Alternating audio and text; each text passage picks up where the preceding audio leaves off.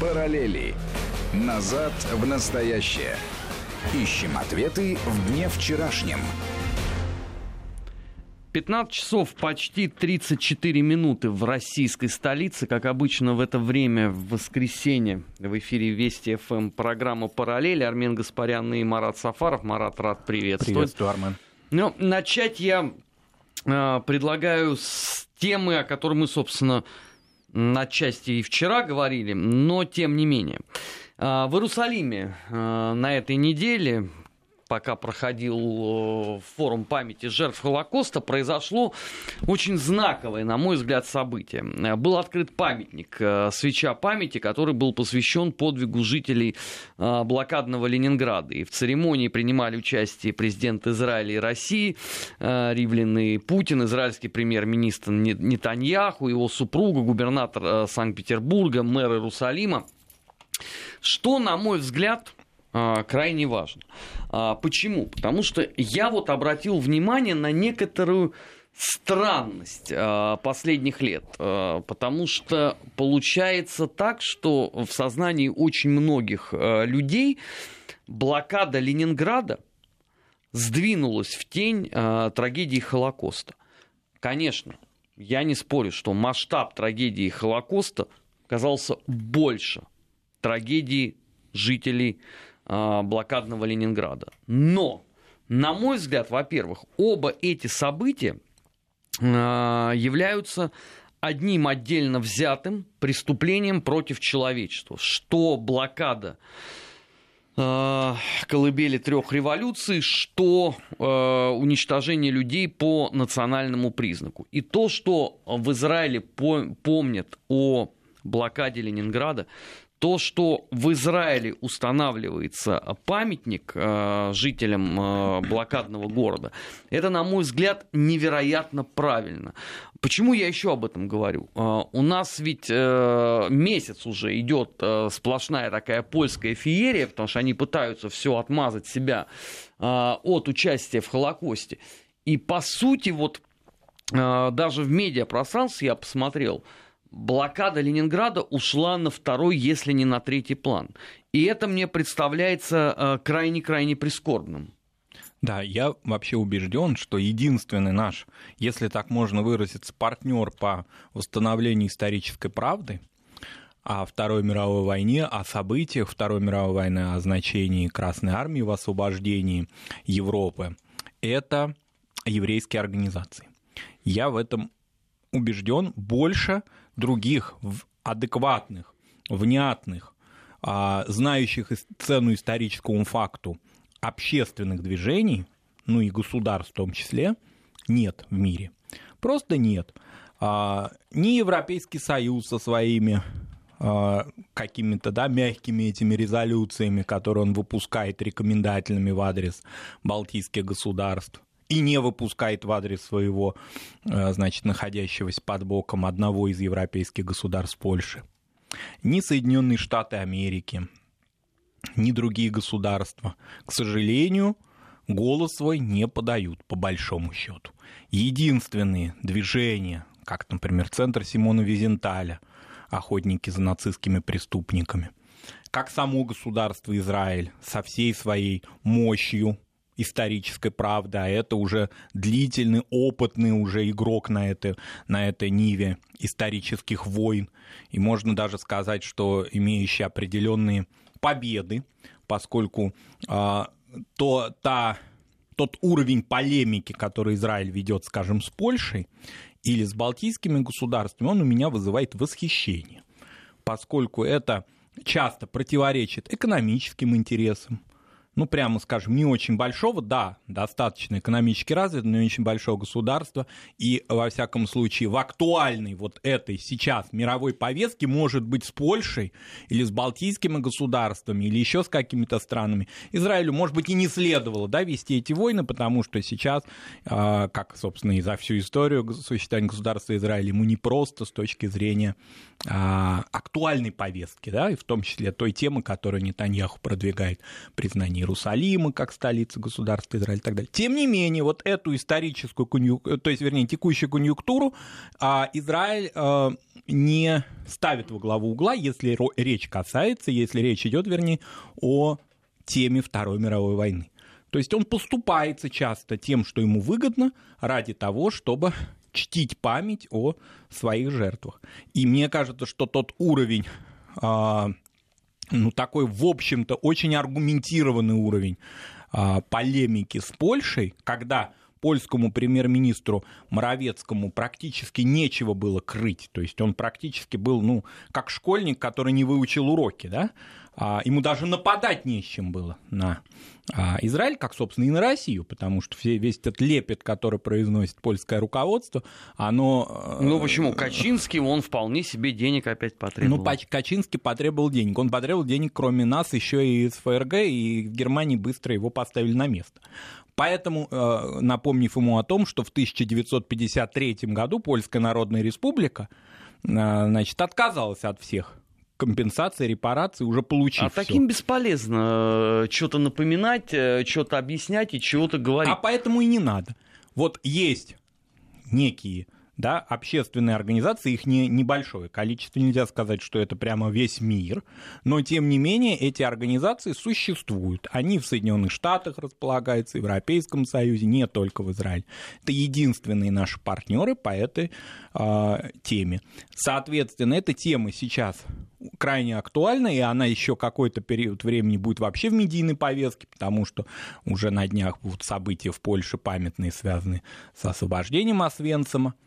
И вообще 2020 год, год не только да, победных, но и трагических э, юбилеев, да, связанных с освобождением, в том числе нацистских концлагерей, и память об этих жертвах будет в разных частях Европы чтиться. Вот мы это увидели.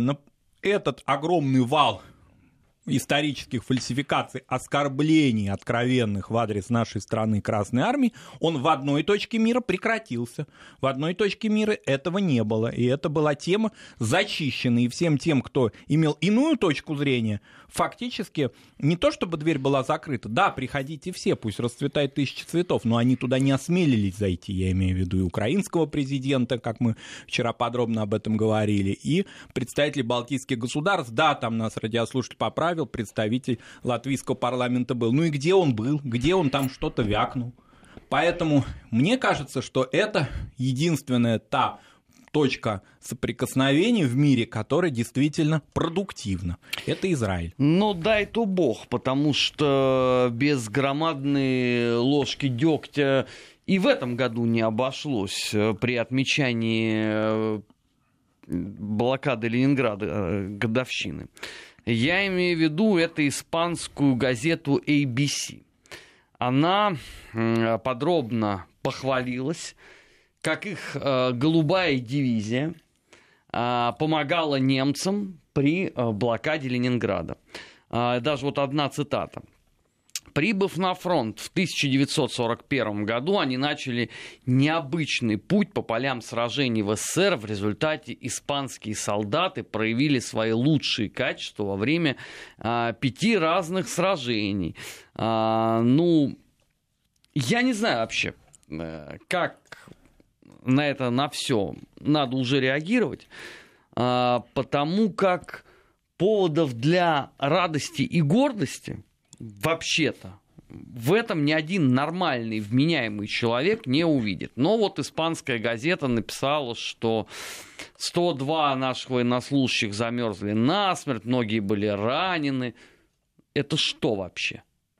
Нам теперь всей страной надо поскорбить о том, э, как тяжело здесь было военнослужащим э, голубой дивизии. А Может нас... быть, их сюда кто-то звал на эти самые тяготы? А у нас уже были голоса, ну пусть это не граждане Российской Федерации, это граждане Испании, насколько я понимаю. Я не буду их сейчас бичевать, потому что это голос уже покойного человека, но тем не менее у нас в начале 90-х годов очень носились с одним семейством эмигрантским, которое претендовало это нам... в на... Париже. Господи, как же его фамилия-то? Ну, вот я имею в виду, это представители так называемой монархической семьи нашей Вот, одной из ветвей. А все, я думаю, наши радиослушатели понимают, о ком идет речь. Там внутри семейства нет договоренности, имеет ли легитимность эта ветвь или не имеет. Я в эти даже дебри не хочу касаться этих а, разногласий. Но, тем не менее, когда-то, достаточно уже продолжительное время назад, я прочитал интервью одной из представительниц этого дома, уже покойной, которая гражданка Испании и которая с воодушевлением оценивала политику Франко например, в том числе и в разрезе его антикоммунизма и того, что он предоставил, значит, возможности русской миграции э, находиться там и выступал против Советского Союза. Оказывается, так можно. То есть можно вот такие делать заявления для внутреннего пользования, только не понимать того, что с испанского, с английского, да с суахили можно перевести все. Сейчас вообще Google переводчик даже существует, и Яндекс переводчик. Можно перевести в течение нескольких секунд, и, соответственно, представители той страны, той страны, которую ты хочешь монархически, значит, окормлять, они узнают об этой твоей позиции. Поэтому то, что там испанская газета в очередной раз да, напоминает о своих жертвах колоссальных, ну, флаг ей в руки.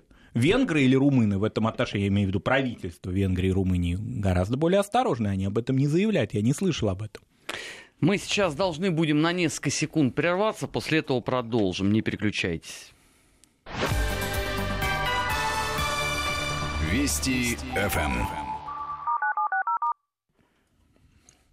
Программа «Параллели» в эфире э, Вести ФМ. Армен Гаспарян и э, Марат Сафаров. Э, продолжаем. У нас же на этой неделе произошло какое-то совершенно э, запредельное волнение вокруг документов из архива Центрального разведывательного управления, посвященных деятельности небезызвестного Степана Бандеры – все кинулись э, их цитировать, вообще выдали чуть ли не как не научную сенсацию, при этом даже не обратили внимания на некоторые нюансы. Ну, первое. Эти документы были рассекречены в 2004 и в 2008 году. А, рассекречены, а опубликованы они были в 2013 году. То, что э, содержалось э, вот в этих опубликованных бумагах это есть не что иное, как перевод э, одним агентом э, Центрального разведывательного управления статьи из одной из газет. Там нету каких-то принципиально новых данных. Третье. Вот я искренне никак не могу понять. Вот, друзья мои, а вы какую сенсацию там все хотите увидеть? Ну, у нас в стране был издан э, фундаментальный двухтомник Росархивом, ГАРФом, э, МИДом, э, ФСБ по организации украинских националистов. На Украине еще там даже в эпоху Януковича выпустили трехтомник Степан Бандера в документах органах советской государственной безопасности. Там не может быть никакой сенсации. Ну, все все про Бандеру знают. Вот объясните мне, что вызвало такой восторг? То, что он там в документе э, упомянули, что это как бы гитлеровская агентура, а что до этого это не очевидно было? Я думаю, что все-таки некий восторг вызвало то, что это опубликовал, а, опубликовали Соединенные Штаты именно в период вот такой вот массированной Украино-польской истерики. Может быть, вот только поэтому восторг. Так в 2013 да? году Ну, было вот некий такой сейчас информационный вброс, да, США сделали, и, соответственно, вроде как посчитали многие такие оптимисты у нас, что Соединенные Штаты Америки хотят поставить на место, значит, бандеровцев. Mm-hmm. Ну, я напоминаю, что, ну, во-первых... В следующем часе мы поговорим как раз да. с Владимиром Васильевым по поводу того, что там очередной скандал вокруг Трампа, э, да. в том числе с украинским следом. Поэтому здесь речь не может идти о том, что вот Соединенные Штаты решили, значит, историческую правду доказать. Во-первых, эти тексты, насколько я понимаю, они имели отношение к меньшевистским даже организациям, Конечно. да, базировавшим в Соединенных Штатах Штатах. Надо сказать, что те остатки меньшевистской партии, которые оказались в эмиграции, они в основном находились в Нью-Йорке, как известно. Если я не ошибаюсь, там жила даже сестра Мартова Лидия, да, Федор Дан, по-моему, даже. Я сейчас в эти вот нюансы не хочу углубляться, но так или иначе, вот та часть меньшевистской организации, которая оказалась в эмиграции, она действительно там выпускала, значит, свои бюллетени и действительно эту информацию опубликовала. То есть первоначально даже это не была уже секретная информация. Этот бюллетень-то был не, не секретный же. Просто другой разговор, что по прошествии там 70 лет и потом периода того, что эта информация как-то не особенно освещалась, он оказался там как бы повторно представлен общественности. Мне кажется, вот такой ход мысли да, был. А что касается информации, которая там есть, так она общеизвестна, она с начала 90-х годов вообще известна, так она известна была и в Советском Союзе. Относительно событий, там ведь, напомним, да, кто не вчитался в эти тексты, а, что там речь идет о Львове. Прежде всего, о Львове конца июня, начала первых дней июля 1941 года, когда, соответственно, а, фактически Бандера и его сподвижники пришли к власти в этом городе и образовали вот это западноукраинское свое государство до того момента, когда нацисты туда вошли вот напрямую, да, и когда организовали погром. Так ведь э, тем, кто впервые эту информацию, может быть, узнал, существует, мы об этом говорили уже неоднократно в наших программах, существует большой э, нацистский фотоархив, который теперь, значит, в Германии находится, собственно, а, и этот фотоархив ужасающий, а, это свидетельство погрома, то есть фактически ничего не скрывалось. Эти кадры, эти снимки а, погрома во Львове, преследования людей, а убийства их, избиения, унижения людей, они есть. То есть вот тем, у кого крепкая нервная система и рядом нет детей а, около экрана, допустим, компьютера, можете посмотреть эти кадры, просто забить в поисковик Львов 1941 или Львов погром 1941 и увидеть эти кадры. Они общеизвестны в Германии, в современной, они публикуются в книгах, посвященных э, Холокосту, это научная информация, это не какая-то пропаганда нацистская. Ведь у нас же тоже есть такие интересные товарищи, которые все, что касается а, нацистских фотосвидетельств, да, и фотосвидетельств их пособников, считают уже исключительно частью пропаганды нацистской, и, следовательно, это вообще смотреть, видеть нельзя и не, ну, Марат, ты знаешь, у нас невменяемых идиотов столько, что недостатка в них не будет еще э, очень долгие десятилетия эти люди, если им дать волю, там померкнет вообще любая самая жесткая цензура. Они выморуют все, потому что их послушать вообще абсолютно все э, оскверняет э, существование Советского Союза. А, публикуешь э, документы по поводу 1938 года, это осквернение. Публикуешь документы эпохи войны, это осквернение, так далее, так далее. И ладно бы просто эти невменяемые идиоты сидели бы у себя на кухне бы. Или бы, как это было 20 лет назад, у них была бы единственная отрада в жизни, это по четвергам восьмая полоса газеты «Советская Россия», где они и им подобные бредили, не приходя в сознание. Но, к сожалению, у нас нет карательной психиатрии, зато у каждого появился мобильный мобильный телефон. И вот они всю свою ахинею, вот весь этот сок мозга, они постоянно выдавливают на различных э, медиаплощадках. У нас э, сколько замечательных историков в результате пострадало от тупости вот этого невменяемого паводка идиотов, которые жаловались на фотографии, жаловались на документы и так далее, и так далее. И чтобы не а, условно иметь перспективу, э, пусть там и 30 раз отдаленную, совершенно случайно попасть под суд, люди просто вырезали это все из книг. Вот э, всякий сомневающийся, посмотрите, пожалуйста, на иллюстративные материалы э, в наших российских книгах про Вторую мировую войну образца там 2005-2008 года и сравните с тем, что есть сейчас с 2017 по 2020 год. Вот, э, к сожалению, к огромному, э, подавляющее большинство этой публики анонимное. А я бы вот очень бы хотел бы посмотреть бы в глаза вот этим подонкам, которые, собственно, делают что? Ведь в результате их деятельности сегодняшняя молодежь, сегодняшние дети не могут получить э, нормальное представление о тех процессах, которые были. Да. Они получают их, извините, искаженные. Но даже это в головах вот этих двуногих все равно не отложится. И тогда, соответственно, эти лакуны будут восполнять те, с кем мы продолжаем нашу борьбу. Хорошо, они-то по-иному считают, соответственно, в их странах в их каких-то, значит, этих организациях так называемых, да, фактически нацистских за рубежом, по большому счету. Эта тема не цензурируется, никто никакой борьбы с ними не ведет, и они считают это своими, значит, памфлетами и знаменами, и тогда они будут восполнять. А в условиях интернета это практически невозможно от этого оградиться, да? А им бесполезно объяснять. И тогда мы будем удивляться тому, что США там что-то опубликовало, это сенсация века. А на самом деле эта информация была доступна всегда, да, уже на протяжении многих лет. Ну, а понимаешь, это а, для начала надо чем-то хотя бы интересоваться.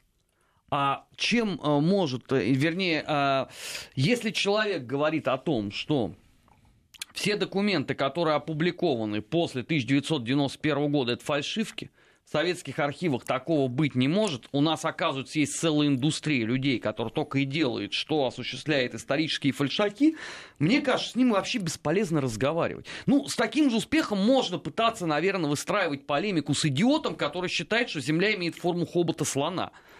Проблема в том, что я говорю, если раньше они вот все группировались в какой-то одной точке, э, в ожидании, наверное, волшебной вакцинации уколом три раза в день, то сейчас они все вот эту вот дикость и тупость, они несут э, в медиапространство. А потом, что самое страшное, да, это же все еще определенными э, средствами массовой информации собирается и выплескивается. Вот, например, мы там про Польшу говорим, да, у этих же идиотов есть Катынь. Они же все отрицают, что это было.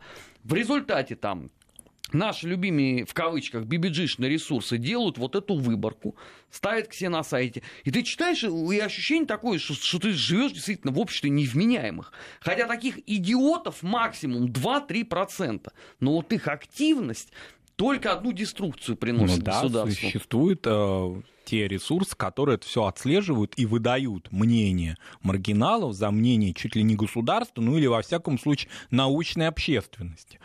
То есть та э, полемика, которая ведется в соцсетях относительно отрицаний э, событий да, 30-х годов, 40-х годов или количество жертв, она считает, то есть там никто не следит за тем, кто это человек, чей это аккаунт, да, что это, кто это вообще, представляет ли он хоть какой-то научный интерес, да, а считается, что если это на русском языке, то значит это вот так, русский народ так считает, и значит это его позиция, он это отрицает.